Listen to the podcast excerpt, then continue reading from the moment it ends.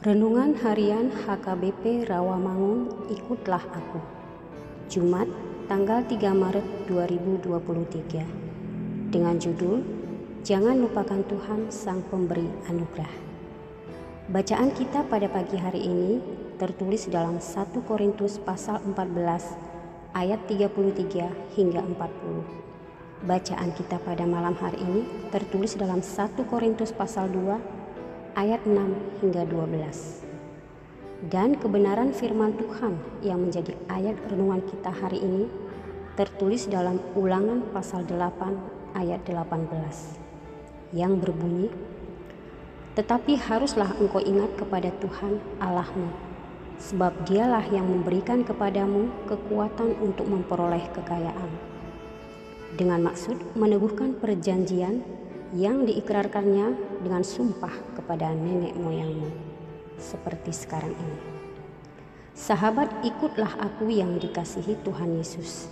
Menurut Kamus Besar Bahasa Indonesia, tahu diri berarti menyadari keadaan diri, menyadari siapa diri kita, dan menyadari keadaan kita sebagai manusia yang tidak punya apa-apa. Memang benar bahwa sebagai manusia kita datang ke dunia ini dengan telanjang tanpa membawa apa pun juga. Kita pun akan meninggalkan segalanya saat kita berpulang. Semua yang kita miliki di dunia saat ini hanyalah pemberian dan titipan Tuhan.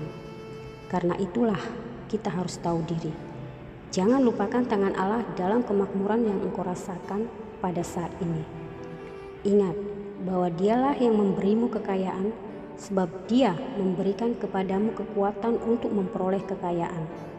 Lihatlah di sini bagaimana pemberian Allah dan berkat yang kita terima diselaraskan, dan coba terapkan itu pada kekayaan rohani.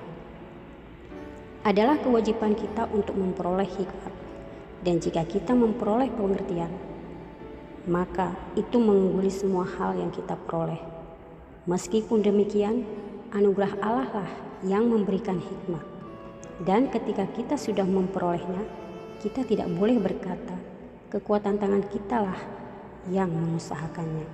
Sebaliknya, kita harus mengakui bahwa Allah lah yang memberikan kita kekuatan untuk mendapatkannya. Dan karena itu, kepadanya lah kita harus memberikan pujian dan menguduskan penggunaannya. Karena itu, jika kita memiliki kekayaan, Janganlah sombong dan merasa bangga, merasa mampu, merasa hebat. Sebab semua siogianya adalah milik Tuhan. Semua karunia Allah diberikan untuk memenuhi janji-janjinya. Amin. Marilah kita berdoa.